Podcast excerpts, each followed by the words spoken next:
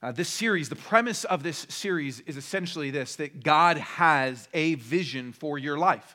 That God actually has a vision for your life. There's things that God wants to do in your life. There's ways that God wants to bring change into your life. There's things and ways that God wants to build you into. That when God looks at your life, He doesn't just say, done, but he wants to build it into something better. He wants to build it into something stronger. He wants to build it into something more beautiful than it is now. And here is the reality each of us, right now, whether we know this or not, whether we are intentional about it or not, each of us is building a life each of us is doing things every day the way we spend our time, the way we spend our money, our resources, our relationships, the decisions we make, the choices we make. Each of us is building a life. And we can build God's vision for our life, or we can miss it.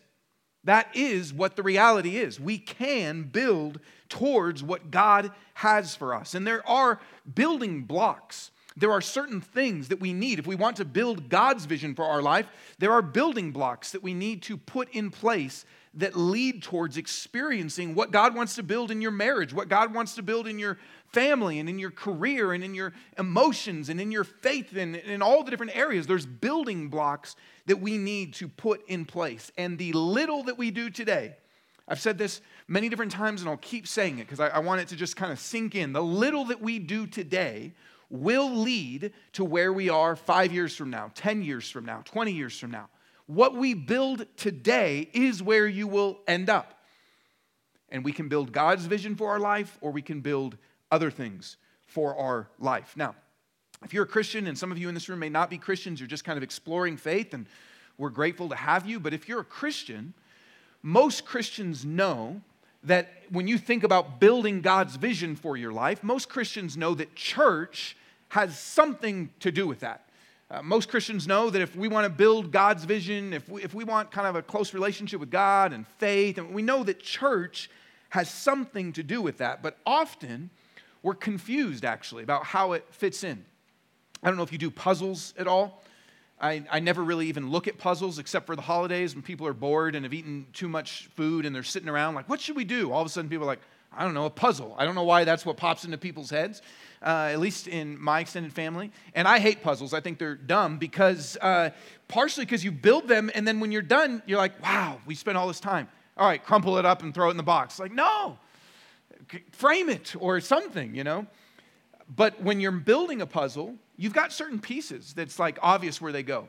Certain pieces that you put and you're like, oh, this goes here, this goes here, this goes here. But then there's some pieces you're like, I know this is a part of the, the, the puzzle, but I don't exactly know yet how it fits in. I don't know exactly where it goes. I know that this matters. I know it's needed. I know I can't have a complete picture without it, but I don't know yet exactly where it goes. And I think often that's actually how it is with church. We know it's an important part of our faith. We know that it's something that God desires, but we don't exactly know how it fits in. And if we don't know how it fits in, then we will miss what God wants to build in your life. If you don't know exactly how it fits in, then you may neglect actually building it in the right way and not actually get to experience what God's full vision is for you. If you don't know what church is, or you don't know what the purpose of it is, or you don't know how God relates to the church or what your role in the church is, will miss a fundamental piece of how God actually wants to build in your life. And, and here's what's true that I, I think, honestly, I don't, I don't think a lot of us believe this, but here's what is true much, much more than you think of what God's plan is for building his vision into your life much, much more than we think, actually has to do with the church. That God has a vision, He's trying to build things in your life, and a lot of it actually has to do with the church.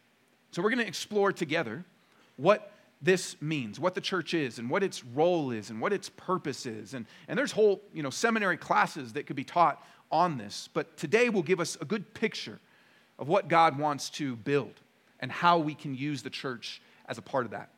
So let's read this next part in Ephesians together. It says, He exercised this power And that's referring to what we looked at last week of God's power.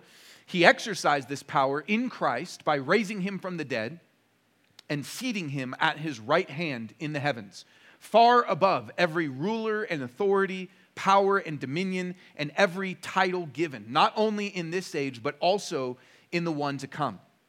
And he subjected everything under his feet and appointed him, this is about Jesus, as head over everything for the church, which is his body, the fullness of the one who fills all things in every way. So, as we explore this topic, we're just going to start with this question. A very basic question, but what is the church? What comes to your mind? Don't call it out or anything, uh, but what comes to your mind as you think about church? Probably for a lot of people, it's a building, not for us. You're like, yeah, I've never been to a church with boats in it before. Yes?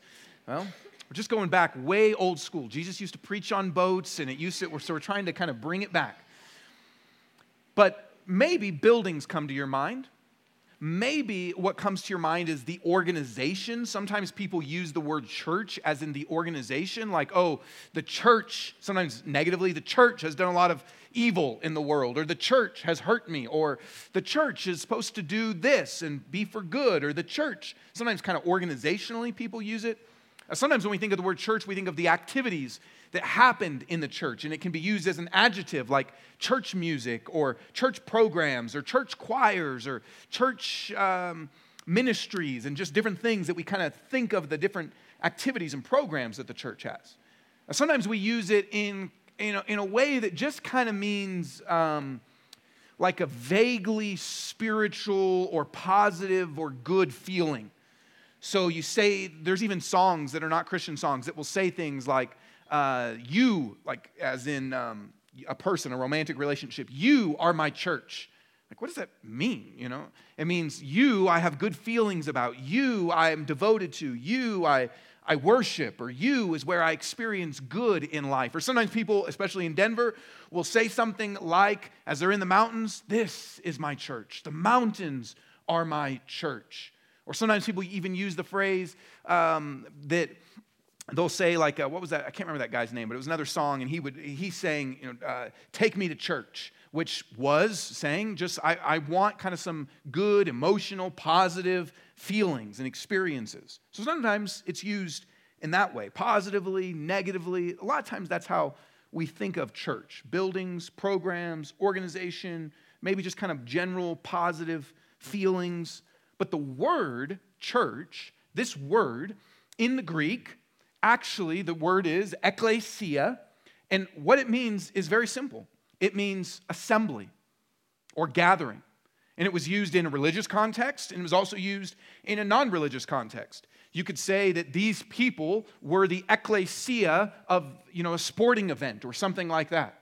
It means, and then the New Testament authors grabbed that word and then began to use it, and Jesus used it himself to talk about his people, but it means literally assembly, people gathering together. Most of the time, it's used in the context of a local church, meaning a specific assembly or a specific gathering of people. So in the New Testament, often it'll say to the church or to the assembly, to the gathering in Colossae, which is a city, or in Ephesus, or in Philippi, or in whatever city, in Rome, to the church, to the people gathered, assembled together in this or that particular city. That's what the word church means. It means assembly, the gathering together. That's, that's where actually the word congregation is also an appropriate word because it's we are congregated together. We're assembled, gathered together, God's people, mainly in a specific location. Now, even just think about how that definition, which is the definition, that's what the word is. We don't get to make up what we want words to mean. If you think about just that definition of church, counters much of how we often think about and approach faith, how we often even think about and approach church. We are used to, all of us are, we're used to kind of curating our experiences in life, right? almost nobody anymore listen, and I know some of you are purists, and so you'll say, I do, but almost no one listens to a full album anymore. Right? When I was a kid, I know I'm getting older, so I, you know, I used to walk 10 miles in the snow there and back. No, not really, but when I was a kid, you would buy a CD or even a tape, and you'd buy that and you'd listen to the whole thing. Almost nobody does that anymore, right? You build a playlist on Spotify and you are, or on whatever you use, you build a playlist of your favorites and the music that you want to listen to. So you don't have to listen to track eight, that was when the artist was like, all right, for the people that really like this, let me just do something cool and weird. You, you don't have to listen to that dumb song. You get to pick exactly what you want to do. You get to curate your music, you get to curate everything. You get to curate your shows. You don't have to just be, I only get to watch what's on at 8 o'clock at night. I only, when I was a kid, again, when, everything's, I'm a kid tonight. So I, but when I, when I was a kid, with TGIF, that was the, what we would watch.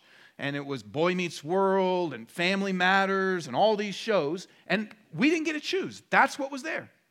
And now there's a billion shows that you can choose from on everyone's network, and you don't even own the passwords to them, right? You can just listen, watch whatever you want across the board on every network imaginable. You get to curate your media experiences, your music experiences, you get to curate your learning. We, uh, we curate our values. A lot of us, especially if you're kind of younger, a lot of people don't want to identify even with certain specific sets of values, like politically speaking. You don't want to say, I'm Republican or I'm a Democrat. You want to just say, well, you know, I like this and I like this from here and I like this from here and I like this from here. We curate everything. We live in a very curated age where our education, our music, our media, all of it, we choose what we want. Now, that same mentality often gets carried into faith that same mentality gets often carried into how we think about our relationship with God, our relationship with God's people, church in general. So we can podcast whoever we want to podcast. We can listen to the best teaching. I, like, I, I don't think I suck as a preacher, but there's better preachers in the world than me. And we can listen to anyone that we want all across the world. We can listen to any music that's Christian and say, This really, I, I really enjoy this kind of music. Sometimes I'm really into hymns. Sometimes I really want these big anthems. Sometimes I just want instrumental music that reminds me of kind of both those things. And we can, we can curate our music, we can curate our teaching, we can curate our spiritual advice. We ask friends, this friend, uh, that maybe we know will agree with us about this certain thing. And we ask this friend about this certain thing. Hey, what do you think about this? We may get a counselor or a therapist to help us with our marriage or to help us with uh, our emotional problems that we're experiencing. And we curate all the different spiritual components of our life as well, whether that's music, blogs, friends, even church can be like that. Even the way, like, I don't know exactly everybody in here when you come in here what this is to you, but it can even be a part of your curated spiritual experience, and this is one element of it. I've even talked to people that would say something like, I really like the, the teaching at True Life. I really like the community at this church. I really like the music at this church. Re- oh, they have a great ministry at this church, and kind of spread out their curated spiritual experience. But the definition of the word church means assembly. It means the gathering together of God's people, which means none of those things are church. You can have great, I'm not saying don't listen to great teaching online or great music online, or none, none of, but none of those things are church.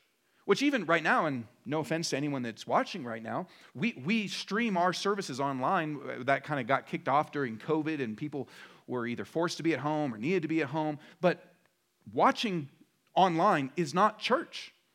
It's the opposite of what the word actually means.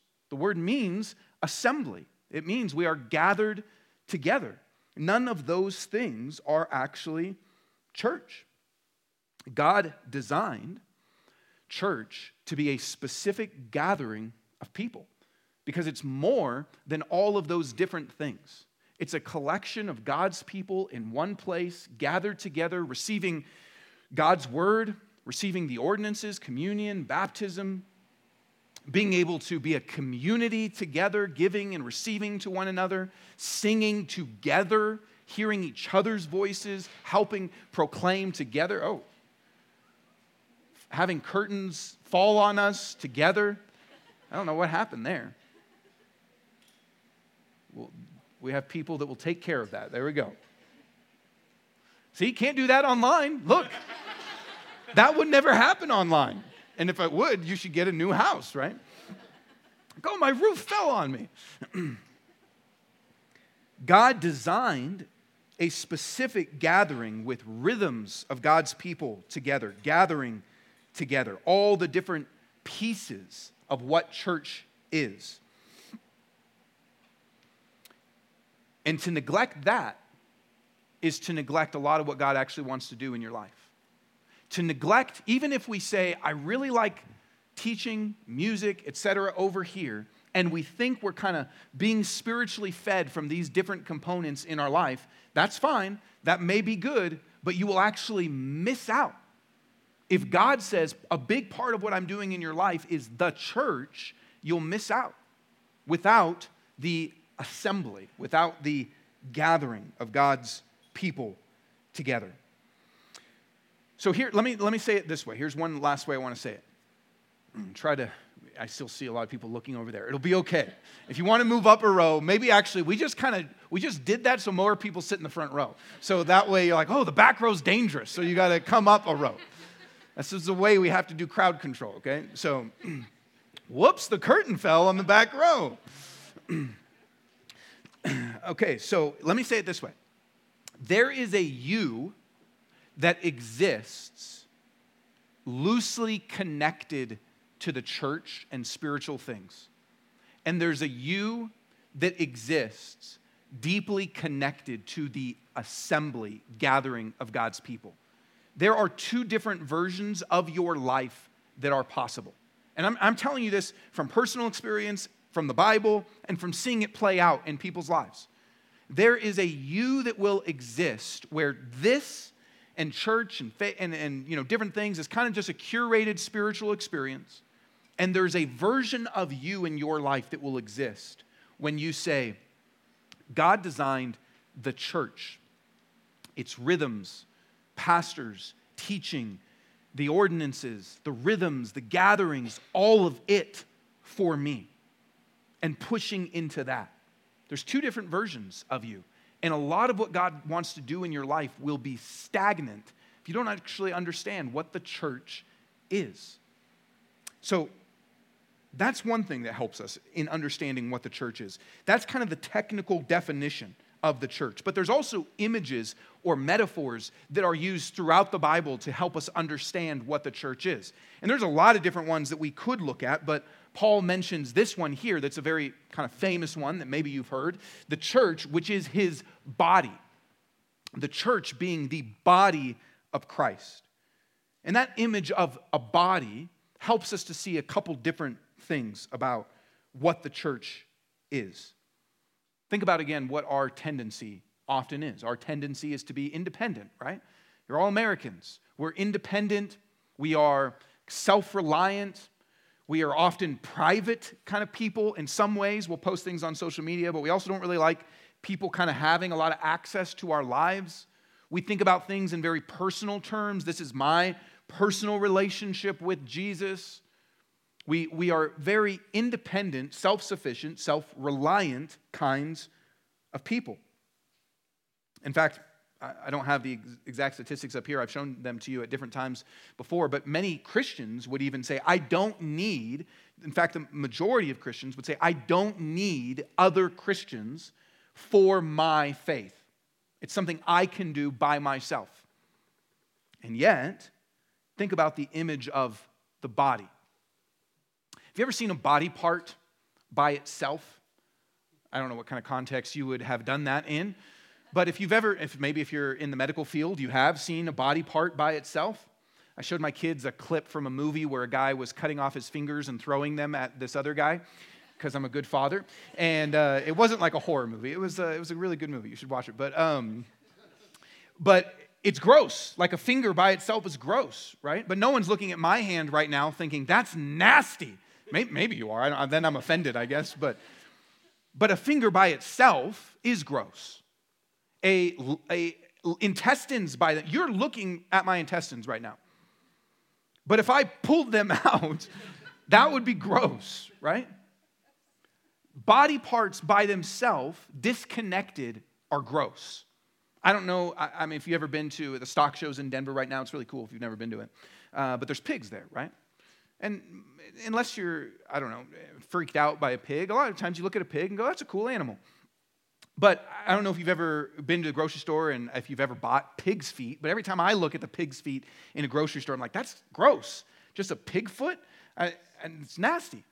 Now, some of you might think that's delicious and tastes good, and maybe it does. And if you know how to make it well, then go ahead and serve it to me, and I'll, I'll at, the, at the community group kickoff, it's a potluck. Somebody can bring pig's feet. We'll see how it goes. So, body parts by themselves are gross, okay? Because they're disconnected.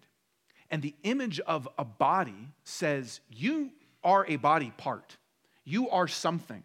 And the Bible talks about this in other places. You may be the arm, you may be the foot, you may be the leg, some of you may be another body part. You, there's all sorts of things that you might be. And together, we are connected. And what the body metaphor implies is by yourself, you are gross.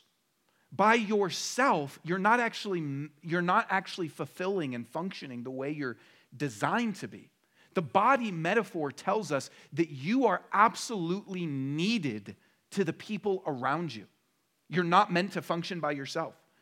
The other people in this room need you, and you need them.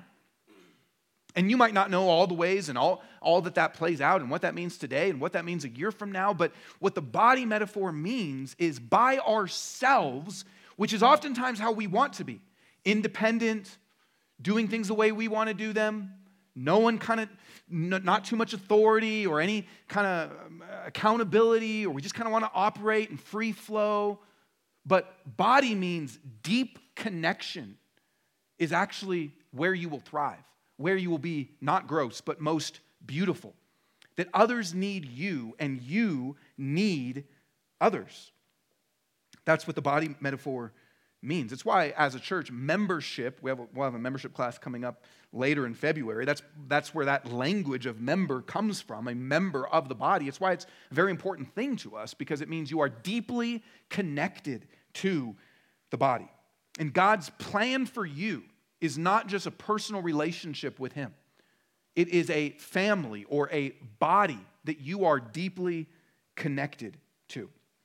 The body metaphor also shows us God's or Jesus' closeness to us. Because we are, we are a body, but we are his body. And think about what that means when he is saying, You are my body. The church, this church is my body. When Jesus says that, that means a very close identification. When the Apostle Paul, before he was before he became a Christian, he was persecuting Christians. He was trying to get them murdered and send them to jail. And Jesus appears to him, and Jesus says to him, Saul, that was his name at that point, why are you persecuting me? And Jesus was gone. He had already ascended to heaven. But as Saul is persecuting the church, Jesus says, Why are you persecuting me? because there's such a close identification with the church. It's his body. There's no other, there's no other thing that Jesus says that about. There's a lot of good organizations in the world. There's a lot of good things that you could do, but none of them does Jesus say, That is my body. All good work being done in the world is my body. He doesn't say that. All nonprofits in the world are my body. He doesn't say that. He says, The church, the assembly, the gathering of my people, that is my body which means he deeply identifies with it. He deeply cares about it. If you have any physical problems, if you have back pain or if you've got uh, stomach issues or some sort of pain, you don't just say, Yeah, my stomach has a problem. I'm fine, but my stomach has a big problem. Yeah, my, the, the, the back on this thing is really having issues. I'm glad I'm okay. No, you say that my back is me and I am therefore deeply connected to it. I care what's going on with it. I care what's happening to it. I want to care for it. I want to make sure it's healthy. I want to make sure it's good because it is me, it's my body. So the church is the assembly, the gathering of God's people. And metaphorically, a lot of different things that the Bible uses. One of them is the body, which means close, deep connection and belonging to one another, and close, deep connection and belonging to Jesus. That he would say, You are mine, deeply connected to me. So, what is the church? This is what it is. And what that means is if this is true, if it's this thing that God has designed for you to fully experience all that a church is, and if it's a body, that means that a lot of the power, a lot of the closeness, a lot of the transformation that you want to experience in your life won't happen apart from deeply being connected here and from gathering here. That's what the church is. Now, the next question is why is it here? That is what it is, that's the definition, but why is the church here? What's it for? What's the purpose? What's the reason? And in this passage, there's a progression that he goes through, talking about all building up to the church, talking about the power that Jesus has, him raising from the dead, him being seated in the heavens. He's above every authority, all authorities are subjected to him, and it's all leading to him and his leadership in the church. That everything was leading to him leading the church. Why? And to answer that, we have to ask well, why was his plan, why was all the things he was doing leading to Jesus being head over the church? Well, here's a question that will help us get to that. What is God's plan just in the world? What is God's plan? What is God doing? What is, when God looks at the world and when God looks at the scope of human history, what is God doing? And there's a lot of verses that we could point to that can show this, but this thing that he says right here actually just helps get at it. Where he says, talking about Jesus, talking about God, the one who fills all things in every way. See, what God's intention is in the world is to fill the world with his glory some of the prophets say things like that God wants to fill the world with the knowledge of his glory as the waters cover the sea. So, if, I don't know if you ever thought about waters covering sea, but there's no part of the sea that's not covered by water. The waters cover the sea, and it says that God wants to fill the world with the knowledge of his glory. And even that word glory is such a spiritual word that often we don't know what it means, but it, what glory means, it actually means weightiness and what it means is we see the total kind of summation of God's goodness. That's what his glory is. It's the summation of all of God's goodness that you see and go, wow. And what God wants to do is to fill the world. He wants to fill all things in every way. He wants to fill every corner of the world. He wants to literally have everything every relationship, every city, every job, every place, every country. He wants to fill all things in every way with who He is. Think about how amazing that actually would be if your life was totally full of everything that God is. All of his goodness, all of his grace, all of his compassion, all of his power, all of his strength, all of his forgiveness, filling your marriage, filling your family, filling your place of work, filling Arvada and Denver and Thornton and Westminster and all the different areas. What, what if God filled all those areas with who He is? Darkness going away, light, beauty, joy being filled in those places. That is what God's plan is in the world.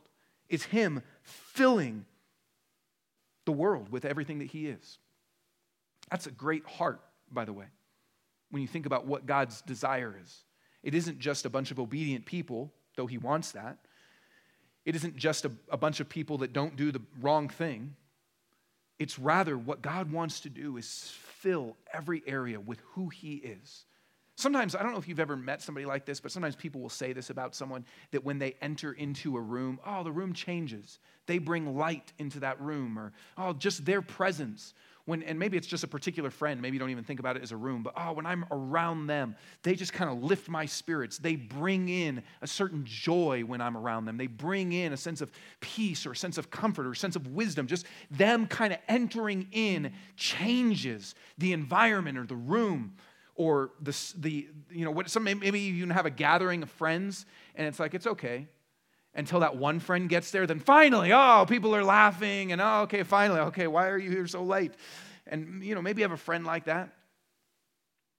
This is what it is talking about God's presence coming in. If that can be true about an individual with certain attributes humor, joy, peace, wisdom God and all that He is coming into an area, coming into our life, our cities, filling it. That's what God's plan is. It's a beautiful thing. But how does He do that? It says that he wants to fill all things in every way, but the way that he does that is the church. The church, which is his body, the, full, the church is the fullness of the one who fills all things in every way. The church is the fullness of the one who wants to, whose plan is to fill all things in every way. The church is, when it is being what it is supposed to be, and the rest of the book of Ephesians talks about this, calling us to grow into mature into the fullness of who he is individually and as an entity. The church is the fullness of the one. So it is the God's plan is to fill everything in all ways, to bring his presence into all areas. And the way that he does that, and the reason that this was all progressing to Jesus leading the church is because the church, his intention is for the church to be the fullness of Him who fills all things in every way. See, that is what the purpose of the church is. We are to be the fullness of who Jesus is. That's what, again, just think about the language of body. We are to be, sometimes people use this language, the hands and feet of Jesus. We could go further than that. We are to be the, the mouth of Jesus, and we are to be the heart of Jesus. And we are, we are to be the fullness of who He is, bringing His word into every area, bringing His work into every area. We are to be the fullness of who He is. That is what the purpose, that is what the calling of the church is to make Jesus visible, to bring that fullness. That's why the calling of the church, the calling of the church as an organization is to make disciples of Jesus. Because when disciples are made that fully express as themselves following, obeying, living for, living like Jesus, and then are deeply connected to a body functioning in that way together, we together bring the fullness of Him to every place, to every city, to every relationship. That's what the purpose of the church is. See, listen, the church is a community, but it's not just a community. The church is a family, but it's not just a family. The church has a mission. And our mission is to bring God's fullness into every area. That is what God's plan is, and it's what our purpose is. We have a mission together, which means this. I don't know how you kind of feel, some, and sometimes we kind of go in waves of this where you might be thinking about what's the purpose of my life or what's the meaning of my life, or, or we just want to have a meaningful life. We want to feel kind of a part of something bigger than ourselves. We, we don't just kind of want to humdrum go through life and check the box. We, we want to be a part of something bigger. And what Paul is saying and what the Bible teaches is that part of what that bigness is, part of what that something more is, is actually not just you and God's individual plan for your life, but that He wants you to be connected to the purposes that He has for His church. And that being connected to that allows you to be a part of His plan to bring His fullness into every area, into every relationship, into every need. This is what the purpose of the church is. This is what God gives to you. This is part of why I'm telling you that so much of what God wants to do in your life, you won't be able to experience by yourself with a curated spiritual experience. To build God's vision for your life, He's saying, I give belonging here, I give closeness here. I give purpose and meaning here. I give the, the, the invitation to be a part of something bigger here. I give so much here in my assembly, in my body. And then the final question I want us to look at is this How does Jesus relate to the church? Because so far we've seen the church is important. The church is important, it matters. It's a big piece of what God is doing. And the, we, we've seen the purpose of what the church is, the calling that God gives to it. But how does Jesus relate to it? How does Jesus relate to the church? Because it's a big calling and it matters. How, how does he relate?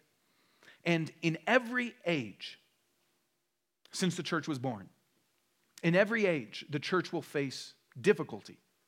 The, fa- the church will face challenges. The church will face opposition, and thus the church will be afraid, or at least tempted towards fear, tempted towards inactivity, tempted towards doubt, tempted towards anger and frustration, tempted towards hiding and isolation. In every age, the church has always faced opposition, always faced difficulty. And so there are temptations to various things that we have to deal with that. I don't know what that might be even in your life that you experience as a Christian, where you experience some of those things, where you experience fear or the tendency to retreat or just give in. Jesus said that the church would always face persecution, always face trouble. Paul says here that there are many different powers in this world. And he's going to say that Jesus is above them. We're going to look at that in just a second. But even just mentioning this to say every ruler and authority, power and dominion, every title given, really, this is mainly referring to the demonic realm. It's mainly referring to spiritual authorities, powers. He'll use the same language in other parts in the book of Ephesians and specifically tie it to that. But he is saying there, this exists. There is powers and authorities and rulers. There are forces in this world that exists that are using the language of power and dominion and rule and they, they actually have power meaning they're actually intimidating there actually is stuff that they do and can do and so when we face opposition or when we are tempted towards fear or tempted to think we're being opposed or there might be some difficulty, you're right. That exists. It's real in the world. And it manifests in all sorts of different ways, not just kind of horror movie kind of ways. Today, when we think about where is that active, it's all sorts of places. Anything that is opposed to God, anything that is against His church. That could be governmental, that could be cultural trends, that could be specific laws and people, it could be it could be all sorts of things that the church faces that we go this is challenging, this is difficult. And if you've ever felt that personally or maybe for your kids or in your job and you go, man, I feel opposed, I feel persecuted, I'm worried about kind of where our city's going or where our country's going. I'm, I'm worried for my kids and what they're learning. I'm worried about these influences. And there's a lot of that that actually exists. There is power, it can intimidate. And what happens is then we fear, we maybe even question, we maybe start to be drawn in and attracted to it. That's one of the way it wins uh, we, we just kind of maybe doubt ourselves and like, ah, I don't want to be on the wrong side of whatever issue. But here's what it says about Jesus it says that that exists, but he is seated far above all of those things. And that all of those things are subjected under his feet. So it says about Jesus that he raised from the dead, but it doesn't stop there then he is seated at the right hand of God, which is the, the we're seated at the right hand in the heavens, which is the place of rule, the place of being king, the place of being in charge, above, far, not just above, far above, not just some, every, far above every opposition, persecution, power, ruler, title, anything that we could feel that's opposing Christianity, if you've ever felt that way, any opposition to the church or what God's doing in the world, it says Jesus is far above that, ruling. And they are all under his feet. They are all subjugated to him, meaning they have no power that isn't on a leash. They have no power that he's not actually using and transforming against their own desires. He rules above every and any other power that exists. I love that it talks about his rule because sometimes when we think about Jesus, I don't know about you, but sometimes when you think about Jesus, you might think about the cross and the resurrection as historical events. They are. But if that's the only thing you think about, then you just kind of think about okay, Jesus is this historical figure that did something. Important, but he did something at this point in time. But this is saying, yes, but it's further than that. It's not just history, it's activity. He is ongoingly, present tense, currently ruling and reigning and subjugating and being head and governing right now that all of these powers will come and go. All of these powers will be present for at some point and then go away at some point. But Jesus is actively ruling, actively leading, actively governing, not only in this age when this was written, but also in the one to come, forever. That he is currently doing all of this, which means he can't be stopped. He is active, He is working, He is leading His church. He is working for the good of His church here, this assembly, and across the world in multiple assemblies. He is leading and working for the good and defeating the powers that would be against it. It is not just history, but activity. He is currently seeing and working for his church. All of this power, all of his rule, all of his subjugating is for the church. He's appointed as the head for the church. That's where all of this progression was leading to. Jesus is doing all of this for the church. Jesus, what do you use all your power for? For the church. What do you use your leadership for? For the church. Why are you subjugating all of these influences and powers and demonic realm for the church? You're sitting at God's right hand. What are you going to do next, Jesus? I'm going to do it all for the church. Jesus is king, leader, head, authority, power, subjugator for the church, for the assembly, here and in every place across the world that is a good and true church. So, is there setbacks that the church experiences? Yes. Is there hypocrisy that the church has had? Yes. Are there sins that the church has done? Yes. But Jesus is the head of the church, leading all things, using all that he has for the church, his body. Nothing can stop that.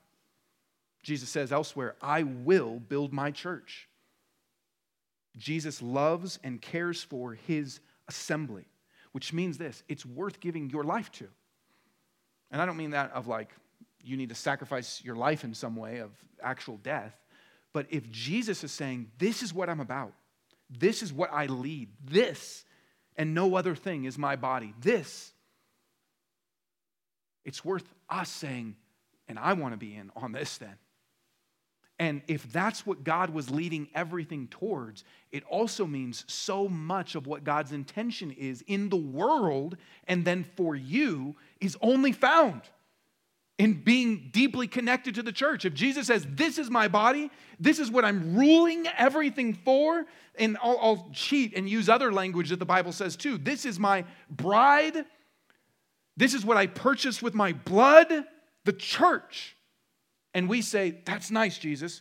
And I want to kind of have this and this and this. And yeah, the church is important. We would miss out. Obviously, it matters so much to Him.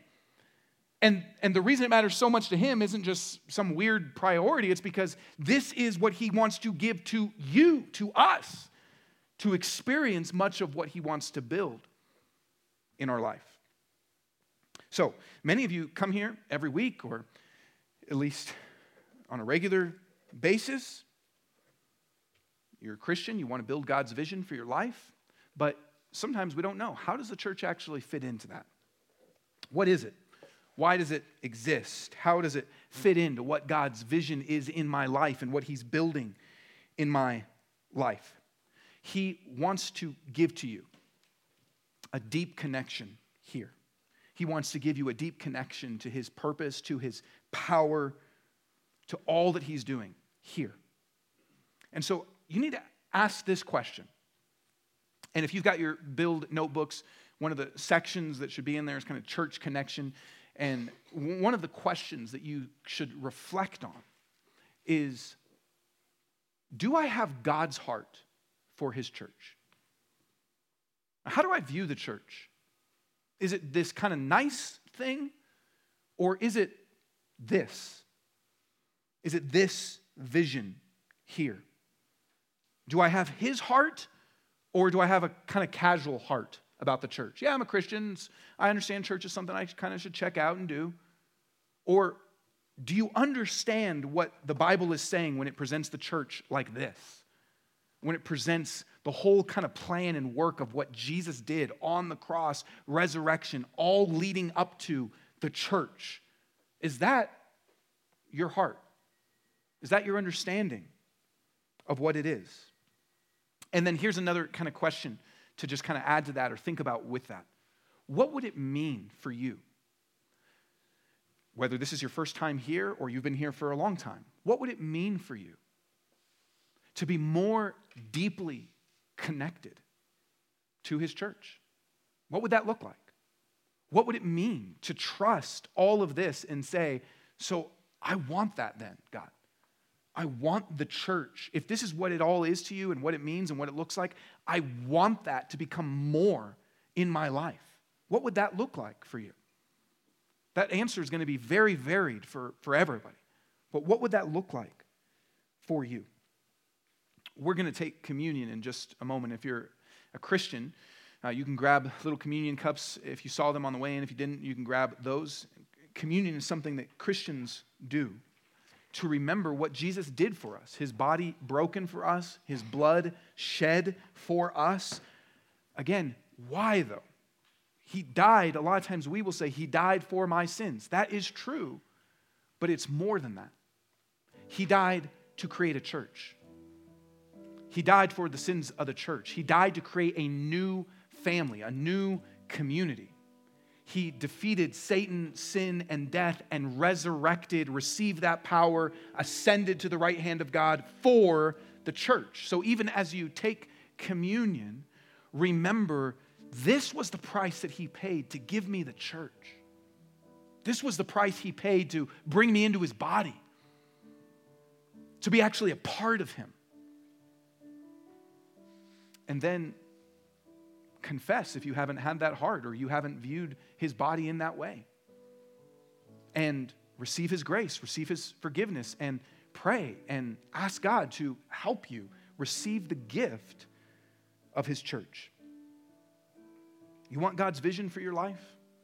You want to build what he has for your life? There's a lot of different components, but a key piece is the church. A key gift he wants to give to you. And so much of what he wants to do in your life is the church.